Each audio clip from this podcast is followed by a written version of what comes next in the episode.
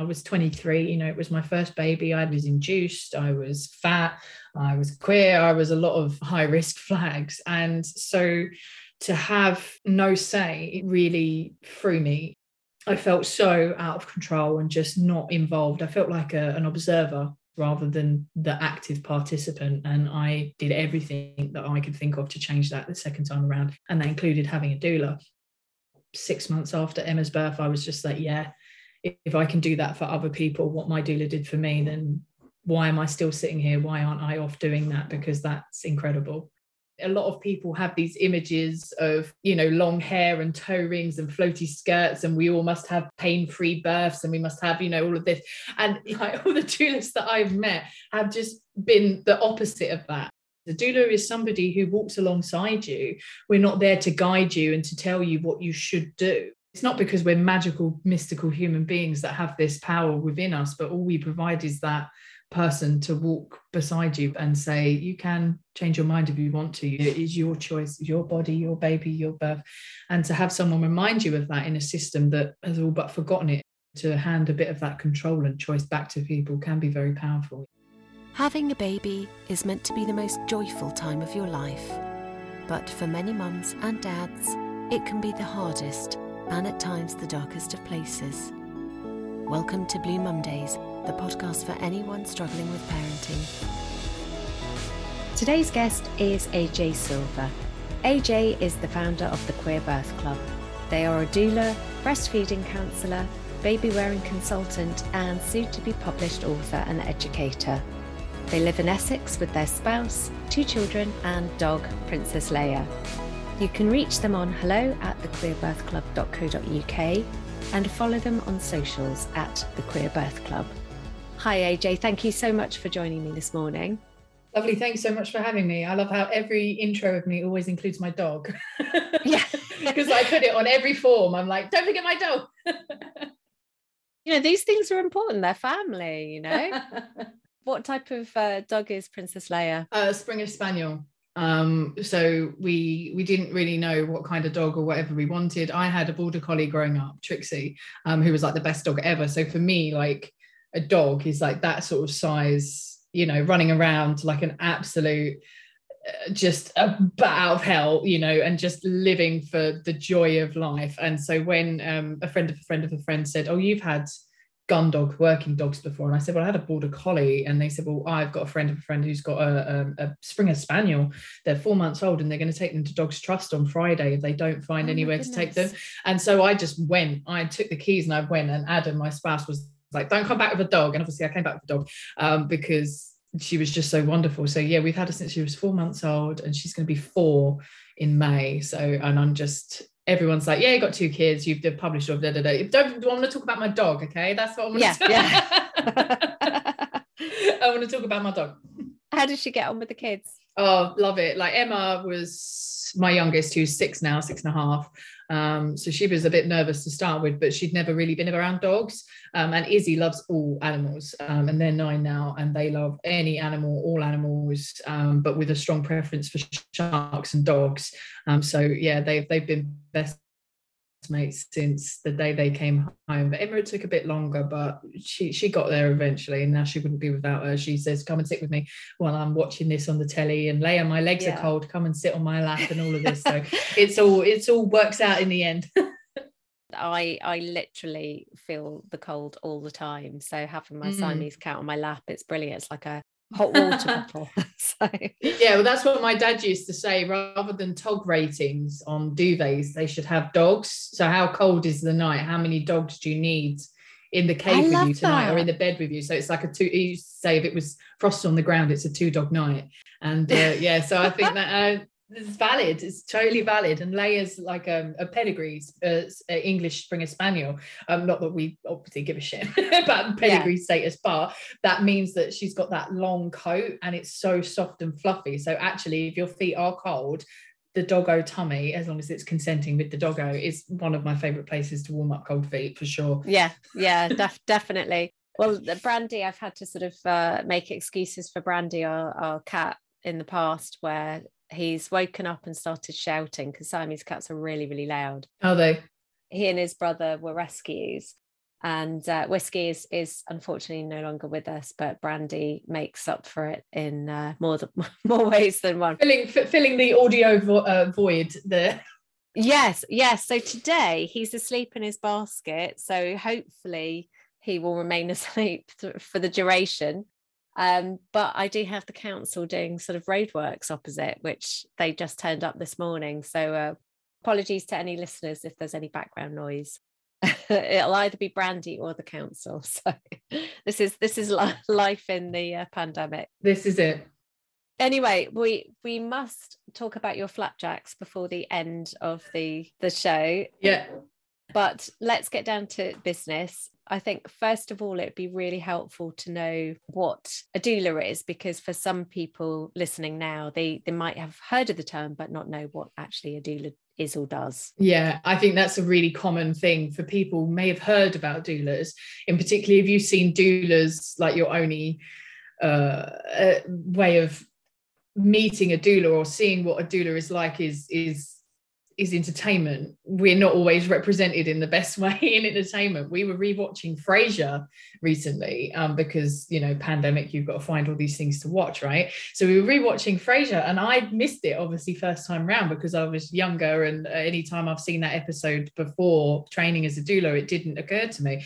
But I really liked that representation because it was it was like a pigeonhole, exactly the opposite of what most doulas I've met are like.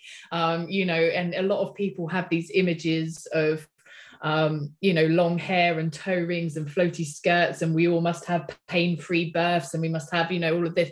And it, it, yeah, just realistically, all like all the doulas that I've met have just been the opposite of that. But it is a shame that a lot of the representation that we get is either stories of you know like a doula acted inappropriately or you know went above their station and was no longer acting as a doula or was trying to pressurize clients into any birth choices. And that's the exact opposite of what a doula is. A doula is somebody who walks alongside you.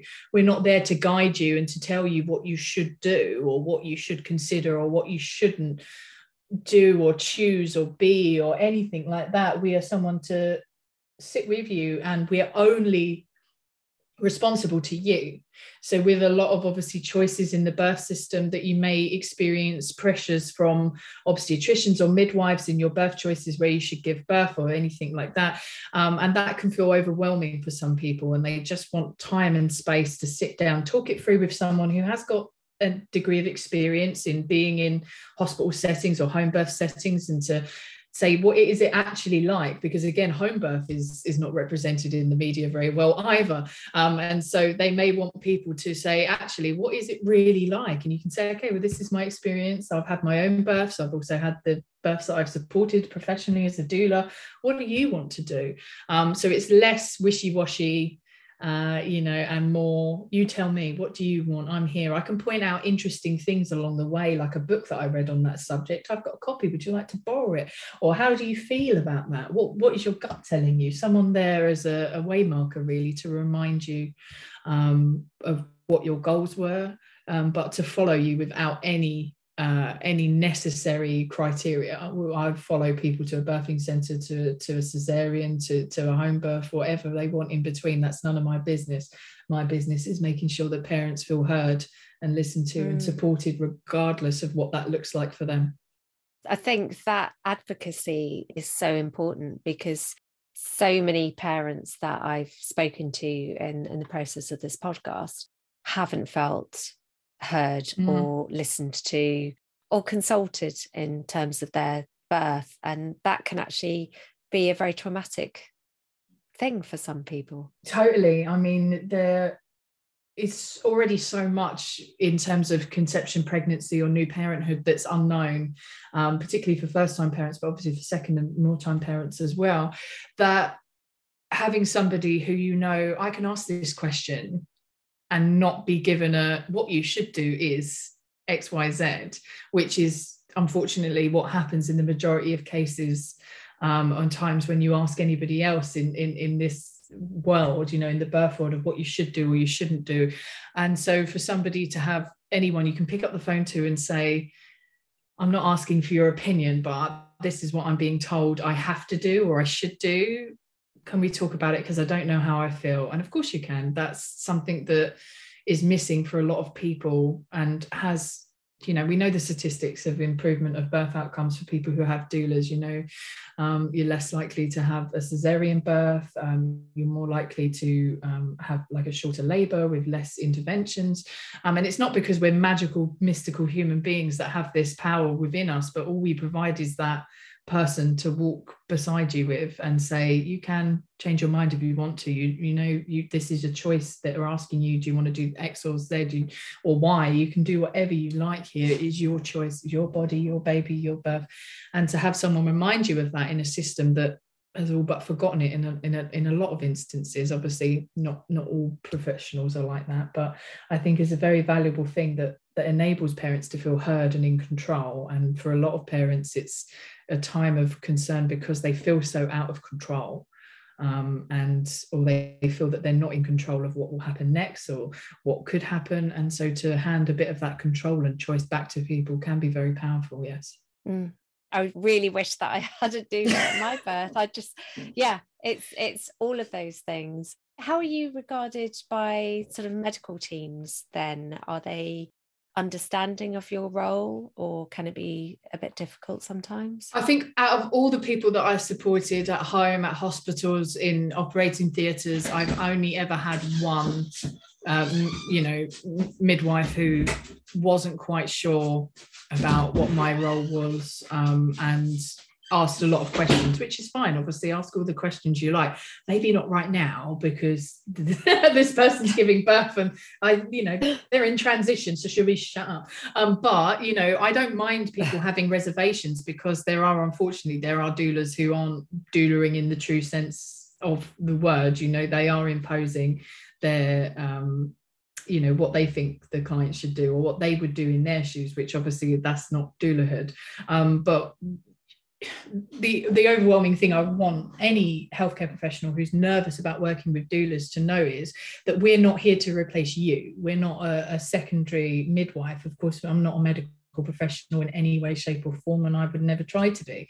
I am another member of this team of all of us together. There's one more person in the room that the person giving birth has, has asked for me to be here because they feel I bring something for them, whether that's rooting or uh, another pair of eyes or uh, somebody to remind them in transition that this, we talked about this, you knew that this was going to happen and this is the moment and it's here and it's lovely and it's now and you're safe or whatever it is, we're not here to take over or to take anyone else's role. We are filling a completely separate need that that client has. And it's not because we don't think that you can give that care, it's that they themselves have chosen to have me there. Um, and so, again, all their choices should be respected. But as I say, more often than not, you get a yes, you've got a doula. And people are really excited to work with you because we're getting more common definitely um, but it's not every day and a lot of midwives love it because there is another person there to help protect that space for that family and they are overjoyed that they've got people in their corner um, but as i say out of all of them and i've been a doula for like five years now um, uh, it's only been one time where i haven't felt wanted or welcomed but i knew i was wanted or welcomed by the client so that was all that I had to focus on. Yeah, yeah. And so for your own births, did you did you have a doula yourself? I did for my second. For my first, uh, Izzy again, who's who's just turned nine. Uh, I didn't have a doula, and I was uh, I had gestational diabetes. I was induced. I was fat. I was queer. I was a lot of you know high risk flags, and so to have no say is what I felt really threw me in my in my own decision. So when it came that i was pregnant with my second child i knew i didn't want the same or similar experience again. I wanted more control. I wanted more body autonomy. I wanted to be able to say who could even be in the room or not um, which i felt i couldn't even ask for when i was in my first pregnancy. So yes i did have a doula and she was marvelous. She was wonderful. We had our home water birth exactly as i wanted it with nobody touching me and nobody touched Emma for about an hour and a half, I think, as well, which was another thing because when I had Izzy, you know, I had uh, an epidural and they they took her and I didn't see her for like half an hour. And I just that was the longest half an hour of my life. And it wasn't even oh because she was poorly because her aspars was high. Um it was just because I needed so much intervention at that stage because I had the sliding scale, I had the the drip in, and I had you know I had fluids going in, and I was had monitors on my belly, and I had all the and Izzy had a monitor on them, and there was so much wires, and I just said no, I'm not going to do that again. I really didn't enjoy that. Um, it really messed up my belief in my body, um, and like my chest feeding journey from there was compromised because I felt with my body needed this much help to get the baby out, then does my body know well enough to make the milk? Like if it's if it's broken enough that it can't birth which is how i was made to feel um, then that surely means that the rest of that whole new parent thing isn't going to work either. Um, and i appreciate that not everybody will go down that thought process but that's the thought process I went down. I was 23, you know, it was my first baby. I was the youngest in my generation. I'd never even seen a baby uh, being breast or chest fed before in real life, obviously on screen and stuff, limited uh, representation in that way. But I felt so out of control and just not involved. I felt like a, an observer to the whole process rather than the active participant. And I did everything that I could think of to change that the second time around. And that included having a doula and then once about six months after Emma's birth, I was just like, yeah, if I can do that for other people, what my doula did for me, then why am I still sitting here? Why aren't I off doing that? Because that's incredible. Yeah. What what a gift you you can give to these people. And it's it's not just a positive experience, it's also negating incredible sort of negative effects that traumatic births, mm. you know, whether there's huge intervention or whether it's just the person feeling like an absolute passenger in their own experience it's such a, an important role. And you know it's one that i think should there should be more understanding of of what's available and what a doula can do for you.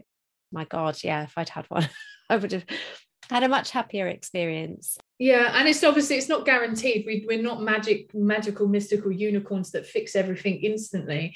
Um, and there are obviously a variety of different doulas that work in a variety of different ways because that's what's authentic to them. A lot of new doulas try to emulate you know their favorite doulas you know and they may come down slightly differently in in lots of instances. Like i'm definitely one. I'll make you a lemon and honey no problem and i'll i'll get you ginger and your garlic and we'll do all of those things. But if you're poorly and you want antibiotics cool i'll go to the pharmacy for you no problem you know? Like I, I, a lot of people think that all doulas are just home births and homeopathy and we never uh, you know allow people to take medicine or anything like that. And again it's that's just a, a false perception you know? I'm a middle ground doula. I am one that only wants what my clients want, and that's all that matters in that instance. So, you know, some people still do have, um, unfortunately, negative experiences or, or, horrific experiences, and they do have a doula. I don't want it to be perceived as this cure all, um, but obviously, if you're wanting a doula because you want somebody who's consistent along your journey because a lot of the time we're seeing different professionals every time we go to different appointments. Yeah. and particularly if you were on a, like a high risk pathway i felt like i was never out of that hospital. Every week i had an appointment for something.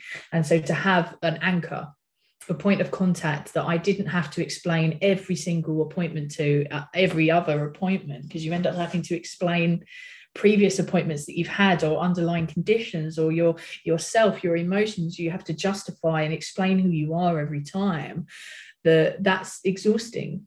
And so to have somebody who was an anchor who understood and only exists to help me in finding out what i wanted to do was was huge. It, it, it you can't it's incalculable. Yeah. It really is incalculable. If you don't mind talking about your your first birth with izzy mm-hmm two factors that you you mentioned. Obviously the the fact that you're gay one of the reasons that it's so important to have this conversation with you is about the experience of same-sex couples mm. from risk factors through to the way they're treated. But also you mentioned about your weight. Mm. did you feel you were being judged? Yeah of course every single time. Like at the moment, I'm waiting for my um, gallbladder removal surgery. This is by the by, but it's just another good illustration point. Um, and because it's so urgent, because I've been suffering with these pain attacks that um, you know tramadol doesn't touch, um, and though so the um, basically I've been referred to like a private clinic, but it's still on the NHS's books, as it were, which yeah. I'm obviously extraordinarily grateful um, that that could be done so quickly. But they rang me yesterday to say that your BMI is on the cusp and we may not be able to treat you here. Um, and that you will then have to go back on a mains waiting list because your weight is so high. Um, and I understand using that as a, a way marker when you take into consideration other factors of health.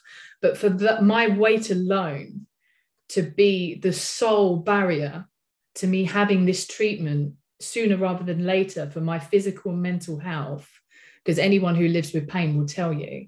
Mm. one night of pain is about two three weeks for me to get over and to get back to where i was. And of course with something like gallstones it repeats more frequently than you don't ever get enough reprieve or reprieve from from that pain or the lost sleep or the emotional impacts of that pain. So for them to use my weight as the only barrier for me to have this treatment is I would uh, without taking they haven't even met me at this point right? So it wasn't as if they met me and my blood pressure's high and my blood count is off and I've got an inf- uh, other things going on. They've literally taken my details and as soon as I've given them my height and weight they've said no we'll have to do more investigation as to whether you can be treated here. So people of uh, you know fat folks or people in large bodies or plus size people how i personally use the word fat because that's that what i am but whatever you use is cool with me. But for to have bmi be the sole point of cut off for people who are fat mm. or in larger bodies is is is abhorrent. We have a similar thing with ivf or iui for same-sex families. You know if you've got a high bmi you won't be put onto the list. Same for gender confirmation surgeries. If you've got a high BMI, you can't be referred. So BMI is being used as this all singing, all dancing oracle of health, and it's not. It can be used obviously as a as a as a consideration in a wider view of health, but to be used as the only reason to deny my treatment is is hugely discriminatory in my opinion knowing that my blood pressure is fine and my blood work has come back clear and everything else is well apart from that my my bmi is it's not even over actually. The cutoff's 45 and my bmi is 44.7 so they're saying even though i'm not even over but i'm close to it is enough to discredit me from treatment. Wow.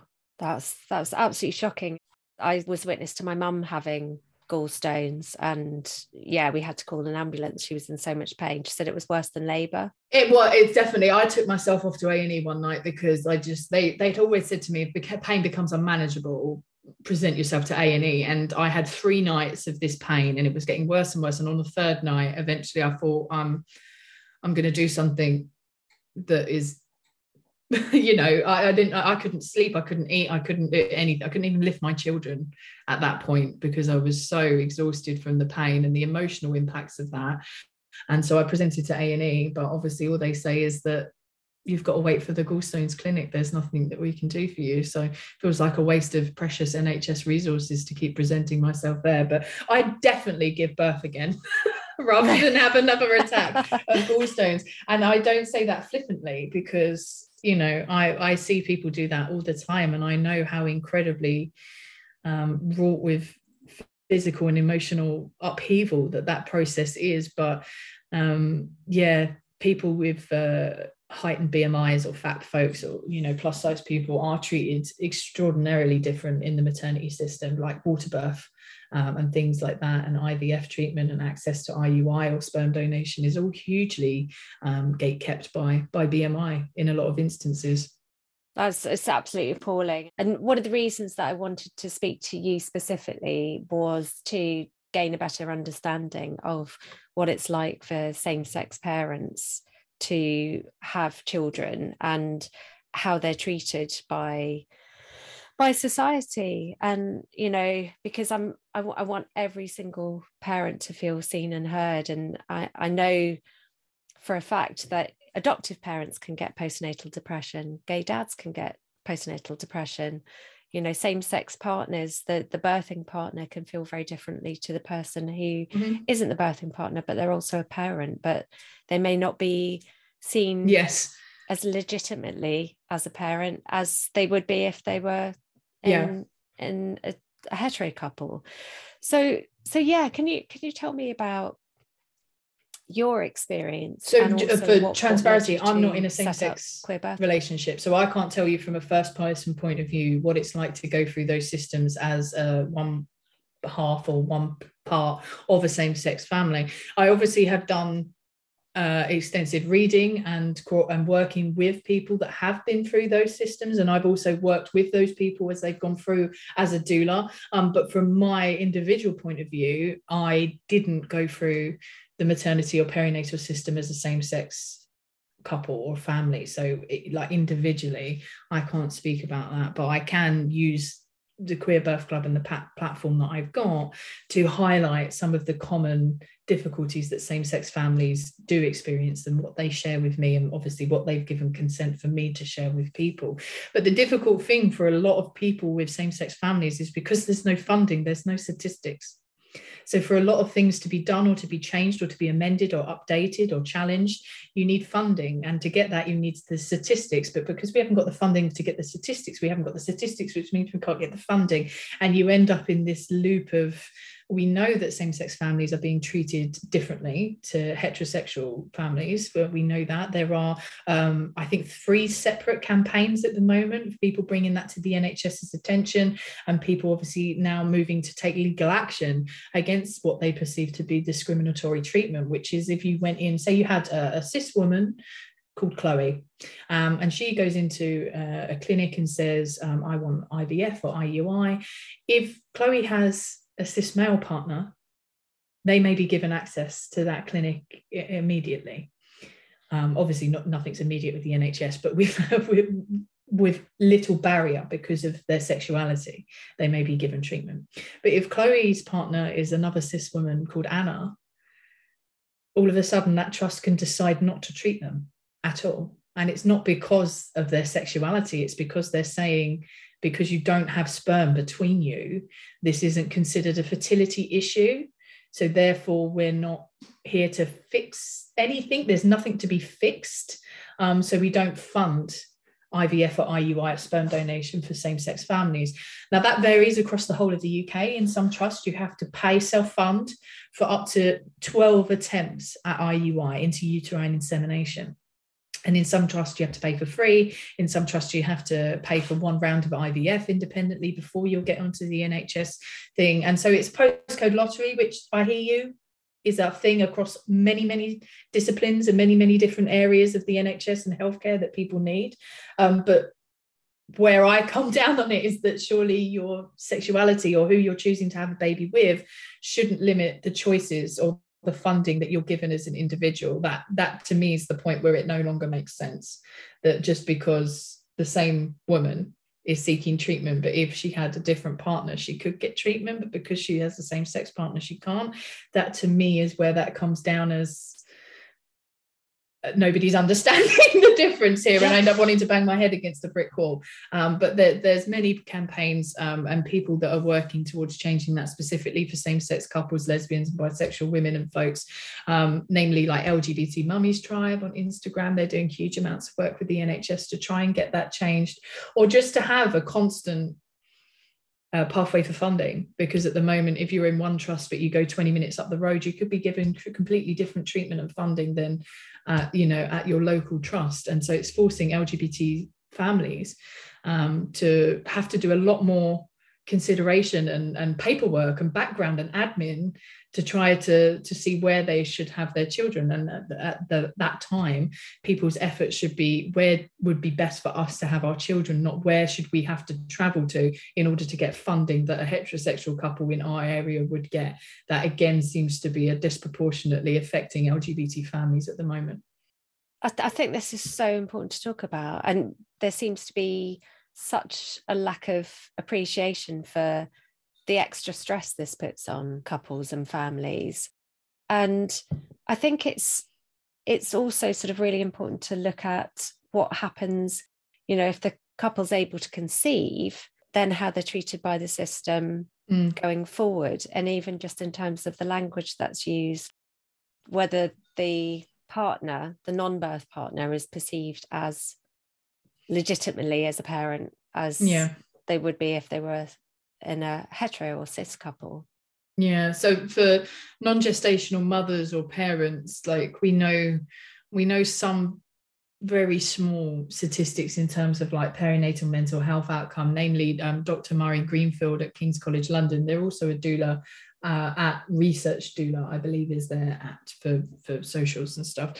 Um, but some of the research that they've been doing is focusing on perinatal mental health outcomes for LGBTQ plus folks um, and non-gestational mothers and the invisibility really of non-gestational mothers. For example, if you've got a, a non-gestational mum um, who may want to relactate or induce lactation to feed her baby, um, at, either alongside the gestational parent or without the gestational parent being involved in that feeding dynamic. Um, that non-gestational mother, because she's not a patient or she's not the the biological or the birth mum of that baby, is outside of the scope of care so actually isn't on the NHS system as a patient or a, or, or, or a parent to that child. So trying to access things like tongue tie clinics um, or feeding clinics or uh, even to ring like the infant feeding midwife, you know, there's there's the barriers um, in how mums are like you say legitimately doesn't sound like the right word but it's also kind mm. of the mm. best one i've got right now um, to see as legitimate full parents um, and that has an impact on perinatal mental health, not just of the non gestational mother, but of the gestational mother or parent as well. So it's it's it's further reaching than just feeling a little bit butthurt because you're left out. It's actually having impacts on on people's parenting journeys and their mental health. Um, so it needs it needs to be changed. And just language can make such a difference as well in terms of how people are, are spoken to would you say? It can do you know a common a common concern from like same-sex families might be things being asked of them like well who's the real mum? No who's the actual mum? No no not not i need the that the you know the the real mum and things are said to same-sex families every day. Um, and you just want to say back well they're both the real mum of course they are. Um, what they might mean is gestational mum um, because yeah. that may impact care you know do you need a six week check? How are you feeling? Stitches you know incision whatever. That's going to impact the care that that that parent may need based on you know being gestational or non-gestational. But it, it doesn't negate motherhood or parentage in any way shape or form. I think you're you will find people who disagree with that but and the majority of people parentage isn't denoted by biology or by activity or method of birth or, or giving birth at all. Uh, you know for the majority of folks we see it in in much much more shades of gray than black and white. Either you gave birth mm. and you're a mum or you didn't and therefore you're not. Um, so i think that understanding that although gestational parents and non-gestational parents may have different needs they are parents and they still have the same needs in terms of support and access and love and even you know actual rights of children as well not to get too far down into the rabbit hole that is birth certificates and parental orders and adoption papers for lgbtq plus people. But to know that this illegitimate view is harmful not just on a basis of I've been left out and I'm upset now, in that it does real psychological harm in some instances and it's not okay. yeah yeah and that it's it's actually profound and mm. uh, the the research that dr Mari Greenfield is doing sounds incredibly important because it's as you say it's this invisibility and it's something that is only just now being focused on is is the invisibility mm. of of of fathers and how they feel and you know there's still so much work to be done and one thing that I found interesting when I first, very first spoke to you was also about the fact that people in the LGBTQ plus community can also have other risk factors that might mean they're predisposed to suffering from mental health issues once they've had a child. Yeah, so if you look at like the mind checklist for what like predisposes people to to experience negative perinatal mental health outcomes, things like being isolated, um, being in a lower social economic group, um, suffering with um, you know already already experiencing negative mental health difficulties before pregnancy or before becoming a parent. Um, and all these things if you go and look at that checklist you can kind of line that up almost instantly with uh, a lot of the increased risk that lgbtq plus people experience. Uh, before i talk about those things what i want to make indefinitely clear is it's not because lgbt people are broken or we are less than, or that it is something that we're predisposed to because of our makeup or our bodies or our biology. It's largely and in whole the way that the world treats us because we're LGBTQ. So if you look at the rates of LGBT people, particularly then if you go deeper and look at trans or non-binary folks, instances of being isolated, having no family or being cut off, those are higher in LGBT communities, and it's higher even still if you just take the trans and non-binary community, and then it's higher even still if you take black and brown trans folks, and it's higher even still if you take black and brown uh, trans folks, you know, who are sex workers or anything like that. And again, it's not because these people are broken or that we as a community are all damaged. It's because of the way the world treats us, because of who we are or who we love. So I think you can't have conversations about perinatal mental health outcomes for LGBTQ plus people without acknowledging that we are at an increased risk of experiencing neg- negative perinatal mental health outcomes before you even talk about how we're then asked, but who's the real mum? But where's that child's dad? You know, aren't you worried about them growing up without a dad? You know, but your mum, you you don't have a mum, you have a bubba, and there's all that institutionalized and social input on top of that. So, but as as a basis, if you look at what makes somebody more likely to experience perinatal mental health difficulties, the LGBT community are already ticking a lot of those boxes before they've even begun and start to experience the disparities of treatment or terminology or being isolated or left alone or being completely illegitimized over their parentage. So it's it's worth looking at that beforehand. It obviously doesn't mean that every LGBTQ plus person is going to experience perinatal mental health difficulties, but if we're using the basis of what Mind is using to look out for who to be keep an extra little eye on in people that may need additional support, then the LGBT community should fall into that uh, pathway, if you like. Um, if obviously if people want that.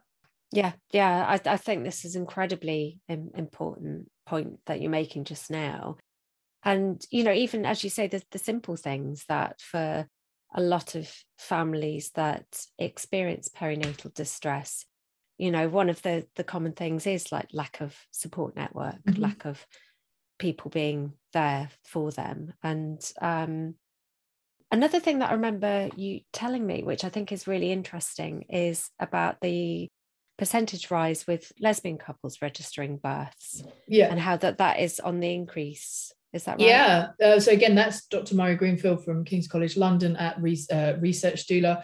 Their paper um, was looking at trends in LGBTQ plus parentage, and they uh, the statistic is in the last 10 years, I think, off the top of my head, in the last 10 years, um, same sex parents of women registering babies has increased year on year by 15 to 20%. Um, so that means 15% more than last year. Then take that number as a whole, and it's so it's like compounded interest. It's not just 15% more than That's 10 years huge. ago. It's, it's yeah. growing every year by, by, by 15 to 20%. So the interesting thing about that fact is that's astounding enough alone, right? And that's yeah. enough for some people to go, oh, okay, yeah, I better get prepared for caring for a same sex family because it's increasing by 15 to 20% year on year. But once you couple that with the understanding that that is just same sex families registered, you then add another whole layer of LGBT parents that are registering babies that don't go into those statistics because there's no way currently that we are able to, to inform anyone in our care or statisticians or anybody that we are LGBT. We've only just been asked on the census and that's been going for 200 years so it's a long way off us being asked when we register our babies if they've got LGBT parents or not. So, but then when you look at the other statistics, the other data emerging about LGBT people in the UK and across the world is more and more people are coming out every year. Um, and there's a thing called the Kinsey Report. Um, and it basically, they, they last did it in 2015, where they asked different people to grade themselves basically in a, in a scale of LGBTness. So zero being completely, uh, completely heterosexual and six being completely homosexual. And I love the idea that at some point someone had to resist putting blaming homosexual from from section six um, on that end of the spectrum. It just it always amuses me. Um, so they ask people to grade themselves and then they break down the data over over age brackets and over demographic and stuff like that. And you see the amount of people identifying as something other than completely heterosexual just rising and rising and rising with every generation. And so we've got to a point where there's 49% of 18 to 24 year olds aren't completely heterosexual. So when we're talking about LGBT people as a minority, we're not strictly that in in the 18 to 24 year old category again that was done in 2015 so those 18 to 24 year olds are now six, seven years older? Are they roughly the median age of maternity service users? Probably roughly in some way, shape, or form. Um, so, but that doesn't necessarily mean that they will be in same sex families, um, you know, in dyads or in, in, in um, in family structures that are two same-sex parents you know they could be a variety of ways that families and people exist. But once people then make that connection okay so same-sex families registering babies 15 to 20 percent year on year more and more people are coming out every single year nearly half of 18 to 24 year olds in 2015 didn't consider themselves to be completely heterosexual. And if we follow that trend we know that's going to keep going up and up and up. And that's not because we're becoming more gay. There's nothing in the water. It's not making us more queer. It's a combination of factors of social um, safety and rights for LGBT people. I mean, obviously, we're living through an awful time for the rights of trans and non binary people right now, but the fact that we're more able to connect and more able to show people, yeah, you can live your life and be an LGBT person because it wasn't even it was even just my upper generation my parents ago that it was illegal. Um, you know yeah. homosexual sex was illegal when my parents were alive you know during their lifetimes so it, it's not just because we're getting gayer as the yeah, species yeah. evolves or anything like that. We are safer and we see more of ourselves and we are more able to connect as a global society and as an individual as a uk community as well. So I think a lot of people need to be ready that, you know, LGBT parents aren't going to be these once in a blue moon situations anymore. And even if they are once in a blue moon, that doesn't mean that those parents are less deserving of informed and beautiful, caring, understanding support. Um, but it's going to become more and more common. Um, and people people need to be ready for that really yeah yeah and do, do, you know what everything you're saying you know it, it makes me feel quite emotional because i think even in our parents generation i have several friends whose parents have subsequently after having their children and having heterosexual marriages mm-hmm. announcing you know actually this is who yeah. i am it isn't because they've changed who they are it's because society is is more accepting mm. of who they yeah, are to definitely to an that is an ex- that is an extent of it you know it's not just because society is doing a great job of loving LGBT people because obviously that's not strictly true in all matters yeah, of the world. There's still a long way to go. Sometimes it's not the praise of society that has come along far enough to allow people to come out. It's actually we should be denouncing the parts of society that made them hide in the first place. Um, yeah. We should look at it in that route sometimes as well. But I know like friends of my parents that have come out as well, you know, in after you know years and years of being in a heterosexual assumed marriage or whatever. And it's it's a huge part of the LGBT community that's underfunded as well. I did a I did a talk with NHS was it NHS England? Or it was Health Watch or something, and there was somebody there who was talking about LGBT provisions in care homes, and I was like, oh my god, yes, because old people exist and gay people exist. And so of yeah. course there's old lgbtq plus people. But because again um, particularly if someone of my generation growing up with a lack of elders um, who are outwardly lgbt it, it, it was hard to you know to foresee that being something that should come into consideration. So i do have sympathy for people who are in the maternity system and then think oh yeah gay people exist. We should probably do something about that. Because i've been there in other instances of, of of my life and of my learning. Um, but yeah there's it's not it's not going to stop.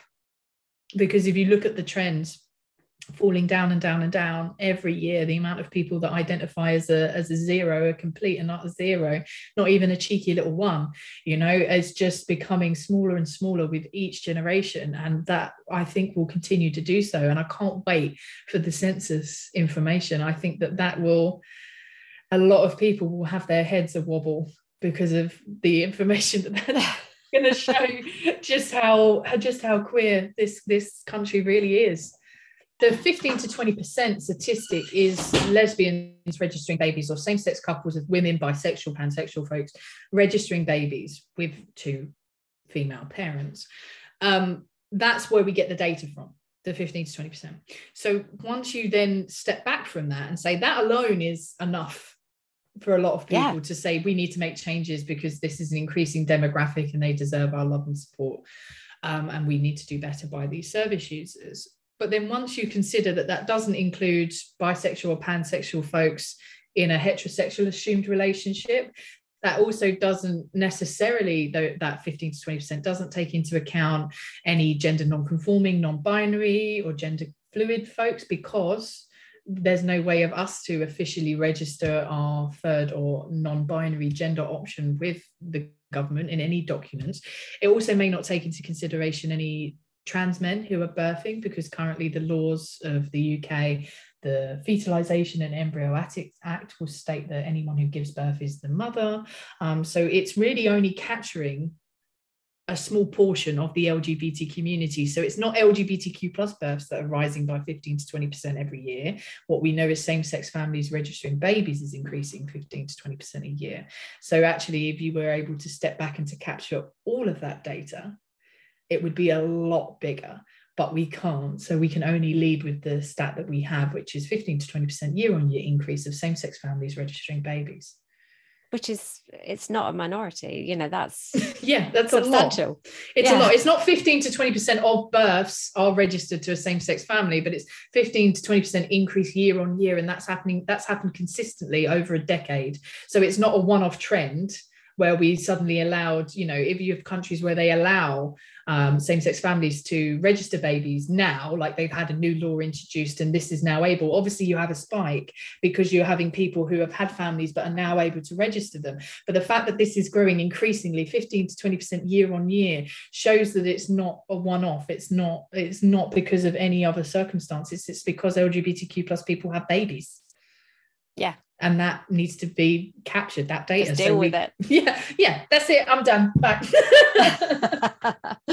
um if we could just finally just uh, talk about if you're happy to your experience with the early days with izzy because obviously you were saying you had a much happier and calmer experience when you had your home birth with yeah. emma. But with izzy you know you weren't allowed that skin on skin contact really early on I mean, did that affect your your mental well-being going into parenthood? Oh, hugely. Again, like I said before, I really felt throughout that process that my body didn't work because it was fat, it was queer, it was whatever reason they were giving me at that time like you can't you can't have a water birth because we have to get a winch to lift you out of a pool you know and all these oh different things that were being were restricting my choices down and down and down. Um, and you know having to go every week and be scanned and do blood tests and have and you know repeat all of these things. And even though they're saying it's fine they're still getting you to come back in because your body's fat and broken and it's not going to work and your baby's you know and all of these horrid things that they they really scare you with um, you know and they really had me believing that I couldn't my body would do it. And it couldn't and it wouldn't and it and it would end badly. And so i think that again not being able to hold my baby for like 20 minutes like i still think about that. And like they're they're, they're going to be 10 this year. And i still think of what was the reason why i couldn't hold them mm. at that moment you know? And um but did you have a debrief? I didn't because at that point I just every time I took her to like to, took him to be weighed or to the health visitor clinic. Um, and then uh, Izzy's also autistic. And so then it went straight from like birth and me recovering from that into then they lost 14% of their birth weight and had to be readmitted to hospital they had a tongue tie that was never they never did anything with and you know and i was bleeding and i had low milk supply because their tongue tie was so restrictive that they couldn't latch properly and then so i almost feel like with izzy i just went from one battle to the next. So we went from battle throughout pregnancy of being treated like this atomic bomb that could blow up at any minute. And then after birth, being treated as this body that can't produce enough milk because even they didn't even give me the out or the justification that because they're tongue tied they're not able to stimulate the milk properly. So let's get that revolt let, let's get that yeah. revised. Let's do the body work let's get you a pump. Let's do all that thing. No it was you need to be readmitted tube down the nose formula poured down it. After two days the weight's back up go home you know? So and then i went i went from that battle into speech and language therapy and into all of this. So i never felt i had a moment to sit and to breathe from that experience. The only time I ever got that was after I had Emma. And then I went into doula trainings. And then you were asked, tell me about your birth experiences because you need to, you can't bring, I can't bring my shit into someone else's birth. So I need to deal with it. I need to debrief it. And it wasn't until I was in the company of other doulas and other birth workers and I spoke about these experiences and they went, that's fucking awful. You're right. And then you go, I'm not actually. And I just put that away because I had to, I had a baby now and I had to do that stuff. Um, and the wonderful thing that I want to be really clear because I'm aware of when I talk about my birth experiences, it always sounds like it was amazing. And it was amazing and it was beautiful and it was exactly what I needed. And nobody touched me and it was perfect. It hasn't made me love or treat my children differently. In fact, I look at my experience with Izzy and see see my strength and see that you can get through this together with love and it's not easy and it still hurts and that's okay and we'll heal together but if I hadn't have had that experience, it wouldn't have driven me to have the experience I had with Emma, which wouldn't have driven me to be a doula. And the whole universe kind of works out in a way. And actually, Izzy as a person uh, that they're nearly 10 and they show me who they are every day and I love it. And sometimes it's frustrating because who they are is very much like me and that's like butting heads. But who they are is an incredibly driven and pragmatic person who just takes no prisoners. And I'm just overjoyed by them as a human being and what they've given to me and what they've done. And that really meant that we had such a connection in those infancy days because I was like, oh, everyone else is is is treating me like a bomb, but you're not. You want me because I'm your bubba and I'm your parent, and that's what you want. And so I always feel nervous in talking about the differences between my two children's experiences because I don't want anyone to think that that has led to any discrepancies in love or, or bonding or behavior because for us it didn't. Some people it does, and that doesn't necessarily mean they're bad parents or bad children or bad babies. It just meant that that was re- reflecting back on it now as a whole was what I had to do to to be where I am in some ways, and some days that helps, and some days it doesn't. And I sh- nobody should have to have those experiences to learn and do better. But um, Emma's just an entirely different person as well. You know, they're just chalk and cheese, and their experiences were chalk and cheese, and and that's okay. And if I can help anybody change that narrative for themselves as well, then I'm very lucky to be able to be even the smallest part of that journey for them. You've made me cry. oh, bless you, Vicky. I'm so sorry. well, no, you know, Wednesday anybody, morning cry. anybody that listens regularly can can tell that I, I get sort of more and more snuffly as the conversation goes on but my goodness that was just so beautiful like and and so yeah so very moving and it what you're saying also echoes what a lot of the other parents I've spoken to have said. For anybody that may be struggling with their feelings towards their their baby in the early days, you know, it's a it's not your fault, and b mm. those feelings will absolutely come, and it won't affect how you and they are going to go forward in in a loving relationship in the future. Yeah, no, I mean it does. They are they are chalk and cheese, my two, and obviously birthing experiences do do impact the perinatal periods. You know, we do know the research surrounding that, and we know it does have an impact. But I think they're also just completely chalk and cheese. Like Emma, my favorite thing about Emma is that they always enter a room with the stage presence of a drag queen coming onto its raining men. And, and that is it. like the door flips open and it is like, Emma, I am here. I am back from school. And that is one of my favorite things about them. And that's how they entered the world. You know, they just, I had free bear down contractions and they were in the water. And then wow. I picked them up out of the water and they screamed their lungs out, you know, and that is how Emma still enters rooms to this day. And Izzy's more like, I'm going to put my head in. Who's in here? I don't know if I want to talk to you. I'm going to poke back out again. And that's similar to how, you know, to their birthing experience as well. So I, I wonder if that contributes and how much that contributes but there's still these individuals that are so different and their their their conceptions were different their pregnancies were different their births were different um, and maybe they were always destined to be different or maybe this is a part of some bigger universal plan of why they are the, the way that they, they are and who they are is bloody incredible human beings and i'm lucky just to sit next to them watching Encanto for the fourth time this week Oh, it's been so wonderful chatting to you this morning. And uh, just as a final note, please can you share uh, your flapjack recipe with everybody because it sounds incredible. I say recipe. I'm more of a throw it in until it looks the right consistency kind of cook. Um, but it's I use whole rolled uh, whole rolled porridge oats, so the big chunky ones. I don't like your Ready Breks. Yeah, I like if I'm having porridge, meat, I want, I want, chunks. I want to have porridge. Um, and I always use oat milk. Um, again, some people prefer to soak the oats overnight and rather than using oat milk, but any milk you like is fine. Um, about equal parts. Oh no, I'm not making porridge, am I? I'm making flapjacks.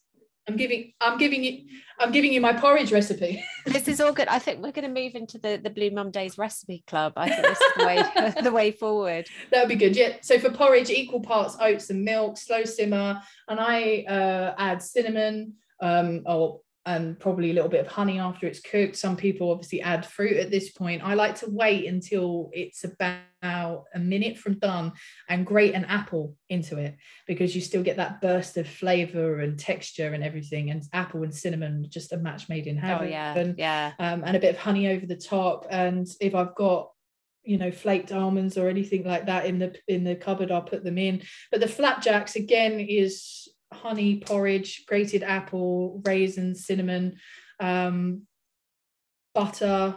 Um, but I, again, I don't know specific measurements because I just chuck it in. I think just the grated apple is just like a stroke of genius. I'm definitely trying that. So, anyway, thank you so much, AJ. It's been such a joy to speak to you today. If you enjoy this episode of Blue Mum Days, please rate and subscribe. It only takes a minute, but it genuinely makes a difference to how many people can find it, which means helping more parents in need. Thank you.